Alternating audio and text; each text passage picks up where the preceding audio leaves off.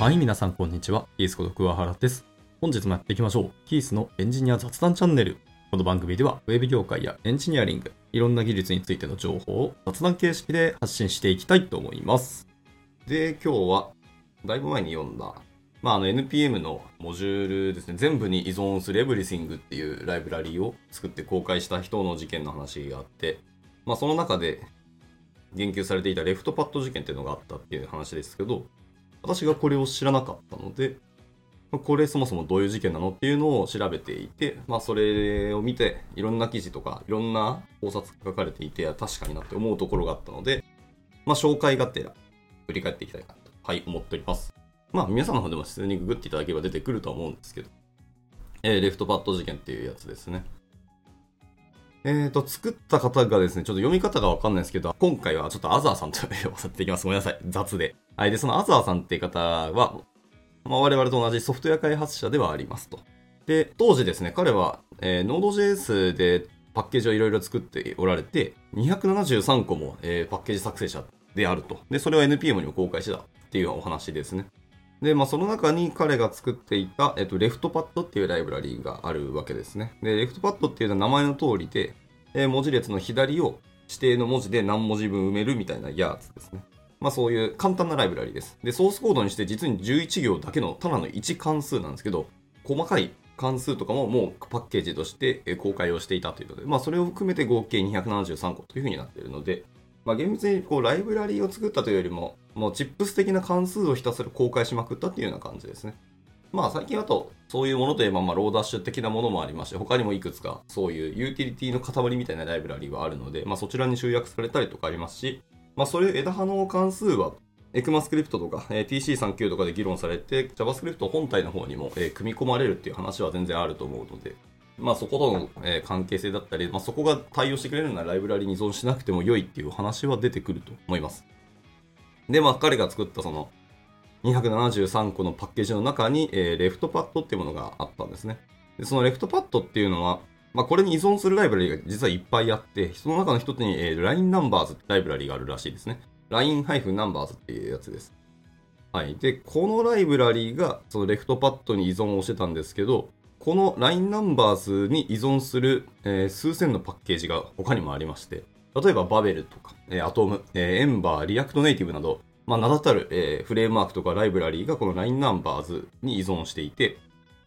で、その LINE Numbers がレフトパッドにも依存していたというところですね。で、ある時ですね、そのアザーさんは、えー、Kick っていうライブラリーも作ってた。で、それも公開したらしいですね。えー KIK です。はい。で、KIK を公開してたんですけど、KIK は小文字です、すべて。なんですけど、頭大文字の KIK、キックっていう企業が、実は同盟の会社がいまして、で、その会社がですね、えー2億7000万のユーザーを持つ、メッセージアプリケーションを開発してたらしいですね。で、まあ、もちろん名称も自分の会社の名前でやって、多数の国でしかも商標登録までしていたというところです。まあ、ここでバッティングが起きたっていう話ですね。会社の方のキックも、えー自分たちのパッケージを NPM 上で自分たちの名前でリリースをしようとしたんですけど、すでに同じ名称のもの、えーアザーさんが作ったキックっていうものがありましたと。で、会社側の方はアザーさんにまあ連絡を取って、問題を穏便に解決する方法を探ろうとしたわけですね。が、まあ、決裂をしたと。合意に至ることがなくて、えー会社側の方のキックは、えーこの問題を、いわゆる紛争解決を通じて解決 やろうとしたというところですね。なかなかちょっと辛い解決策に至ろうと。 dispute resolution っていうやつですね。ちょっとこれに対してまた別の記事のリンクがあって、えそれは NPM に、えー Docs として公開もされてます。えー、 dispute resolution っていうページがあるんですけど、ちょっとここを読んでいくとまだ長いので、後ほど description にこの記事のリンクも貼っておきます。まあ、この方法を NPM Docs が出していて、それに従って解決をしようとしたっていうところですね。で、その NPM のユーザーたちが会社側のキックですね、の方を支持した。はい。まあ、それは大体ユーザー数が多いからっていう理由で、会社側の方を支援したというところです。まあ、ここは難しいですね。トロッコ問題と同じ感じはちょっとします。何を優先するかっていうところですね。まあ、人の命に関わるものではないですけど、ライブラリの命というところでどっちを取るかで、まあ、ユーザー数が多いからっていう理由を、NPM の人たちは取ったというところですかね。で、一応 NPM が声明も発表してまして、そこもちょっと拝見させていただいたので、ちょっと読まさせていただきますと、えポリシーの重要な目標はこれですと。NPM ユーザーが期待するパッケージを提供すること。これにはスパム、タイムミス攻撃、あ、タイプミス攻撃ですね。誤解を招くパッケージ名、さらには今回のようにより複雑なケースも含まれております。で、この基準に従って私たちはキック、全部小文字の方ですね。のキックっていうパッケージ名は、えー、大文字の方のキック、会社の方ですね。のキックが維持すべきであるという結論に達し、その旨を両者に通知しました。KIK という名称をめぐって巡り合う2つのパッケージがあると、えー、npm install KIK、キックですね。と入力したユーザーの多くが、えー、2億人のユーザーを持つメッセージングアプリとは無関係のコードを受け取って困惑を覚えることになってしまうでしょうというので、えー、マジョリティの方を取ったっていうのが NPM の態度です。で、NPMJS はパッケージ名の所有権を、えー、会社側の方のキックに譲渡することを決定したと。で、このアザー氏はこの結論にまあ正直納得をしてなくて、次のようにつぶやいておりますと。えー、この状況から NPM が特定の個人の所有物であって、そこでは一般人よりも企業が力を持っているということを思い知らされました。ですから私は人々にもっと力を与えてくるオープンソースを実践することにしたのです。というところで、彼は自分の作った KIK やレフトパッドを含む自身の273個のモジュールを全て非公開にしちゃったらしいですね。で、これがその冒頭の事件につながったと。はい。で、個人的にはこれだけを読むと、あの、KIK というか、アザー氏が出すか KIK が出すか悩ましいですけど、企業側の方が、オーガニゼーションのユーザーの中の KIK というライブラリー名にすればいいんじゃないかって思ったりしますね。もちろんその KIK という文字だけで、名前だけでライブラリを公開することもできますけど、アットユーザー名スラッシュモジュール名みたいな公開の仕方もできるんですね。まあ、多くの、えーと、ライブラリーがそういう今公開の仕方をされてると思います。まあ、自身のフレームワークが、えー、肥大化したり、えー、パッケージに切り分けたりすることができると、メインのなるものはコアなものと、えー、その他サブモジュールっていう風に切り出して公開する。で、インストールの仕方はそれ都度やるか、もうコアなもん一体をインストールするとかいう方法ができるんで、まあその選択をしてもよかったんじゃないかと思いますけど、彼らは、えー、もう KIK という名前だけのバッティングで、まあ争ってしまったっていうところですね。で、NPM は大多数の方を取って、アザー氏が全部公開にしたというか、まあ、削除したと。で、まあ、ここでなんで問題になったかっていう話なんですけど、まあ、レフトパッドっていうソースコードはいろんなところですでに公開されてますし、JavaScript の標準機能にもなっているので、まあ、使う必要は正直ないんですけど、まあ、当時そういう標準機能がなかったので、まあ、自社たちで作るしかないんですけど、まあ、難しいですね。なんか作ってあるものを、まあ、いろんな全世界の人たちが同じようなコードを毎回毎回書くぐらいだったら、まあ、ライブラリとかパッケージとして公開をして、え皆さんが書かなくても良いようにするっていうのは思想としてはま理解はできますが、たかだか11行のソースコードのために、えー、皆さんが依存をして、で、その本体の人が NPM から削除したせいで、ビルドが通らないっていうので全世界が混乱したっていう今回のレフトパッド事件が起きるっていう状況もあって、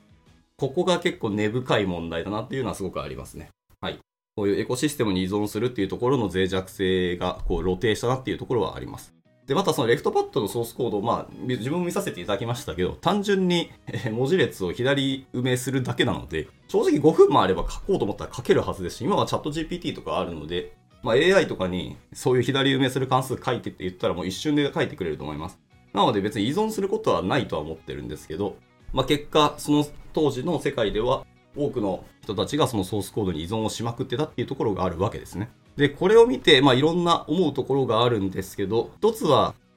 他者依存をするっていうのが、まあ、当たり前すぎる文化は果たしてどうなんだろうっていうのを改めてこう思い知らされましたね。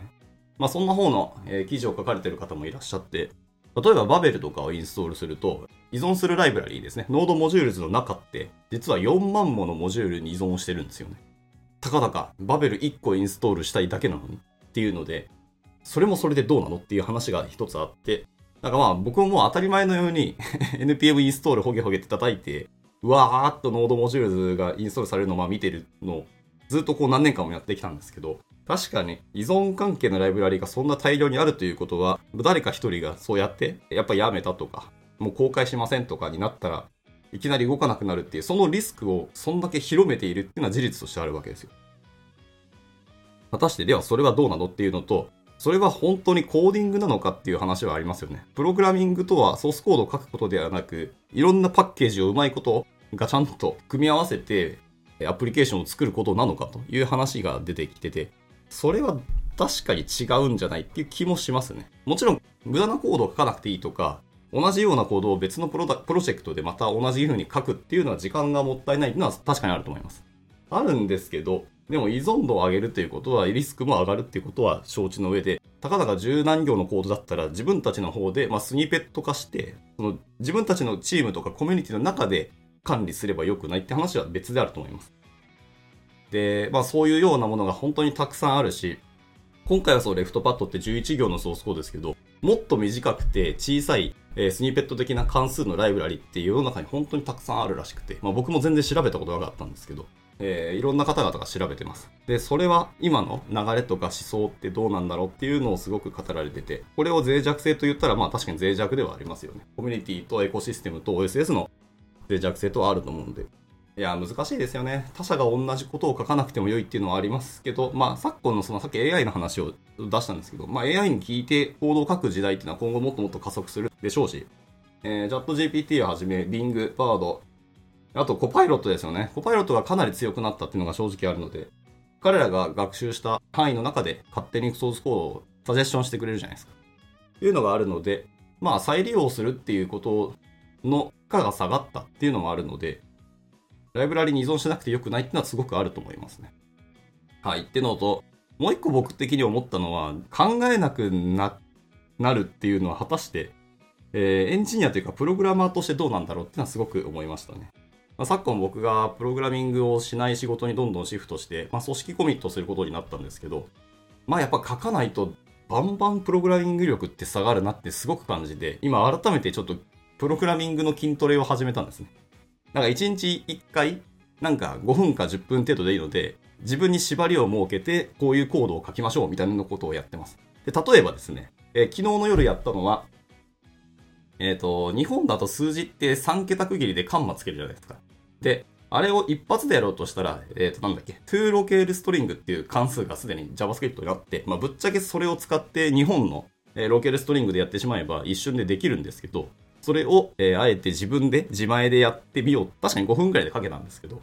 でも久しぶりにそういうアルゴリズムっぽいことをやると、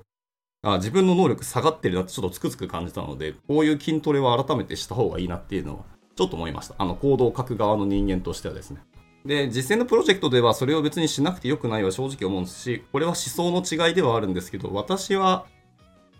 あんまこの程度だったら依存しない方が良いんじゃないかって思う派ですね。やるんだったらそのプロジェクトのチーム内とか、どうせ GitHub とかリポジトリで管理をするので、リポジトリの Wiki とかにまとめるとかですね。共通の chips とか、まあもしかも utils っていう関数かディレクトリに放り込んでおいてそれどうっていうのをチームにプルリク投げて、えー、相談するのがいいんじゃないかと思ったりします。はい。やはり難しいものとか、結構複雑なものコアなものとかを自分たちがガチャガチャ再開発をするもったいないっていうところを他の OSS とかのライブラリに依存するならまだわかります。けど、その辺のもう誰が考えてもすぐ書けるようなものとか、えー、分かりやすいものに関して依存するっていうのは僕もなんか良くないなって正直思いましたね。で、 left-pad 事件を見ながらそれをこう感じていたってところですね。まあびっくりしたのは、そのさっき名前出した Babel、Atom、Ember、React Native など名だたるライブラリー自体が、まあ、最終的にはその末端でそういうライブラリー、 left-pad に依存をしていたっていうのがすごく、まあ、そういう状況だってあったのは仕方ないんですけど、LINE ナンバーズというライブラリがそれに依存するのは果たしてどうなんだろうっていうのはちょっと思いましたね。まあ、OSS ですし、個人開発の域を出ないので、どこまで依存をするかはもう本人次第だし、思想の違いではあるんですけど、まあでもね、LINE ナンバーズというライブラリを作った開発者が、ちょっとどなたか私は存じ上げないんですけど、まあこんだけ全世界のライブラリーに使っていただけるみたいな世界はもしかしたら見てなかったのかもしれないですね。見てるというか、だんだんそういう状況は OSS の開発者としては知っていくわけなので、知る中で依存度っていうところはどうなんだろうっていうのは考え直してもいいかもしれないですね。もし皆さんが自身で作られているライブラリーがあるんであれば、えー、自分の作っているライブラリの影響度っていうのはしっかり見直しを図って、えー、ソースコードを破綻した時どうでしょうっていうのは考え直すのは一つ、定期的にやるのは全然いいのかなとちょっと思いましたね。はい。っていうので、まあ、今回はその OSS とかエコシステムの脆弱性に関する一つの問題提起っていうか大きな事件だったっていうのを振り返りつつ、自分のソースコードとか OSS の振り返り的にちょっと使ってみた感じですね。まあ、参考になれば幸いですし、改めて皆さんの方でも、エフトパッド事件の記事とか、ブログを読んでいただいて、まあ、思うところあると思いますよ。考えていただければなと思ったりしました？はい。今回はこんなところで終わっていきたいと思います。いつも聞いてくださり本当にありがとうございます。ではまた次回の収録でお会いしましょう。バイバイ。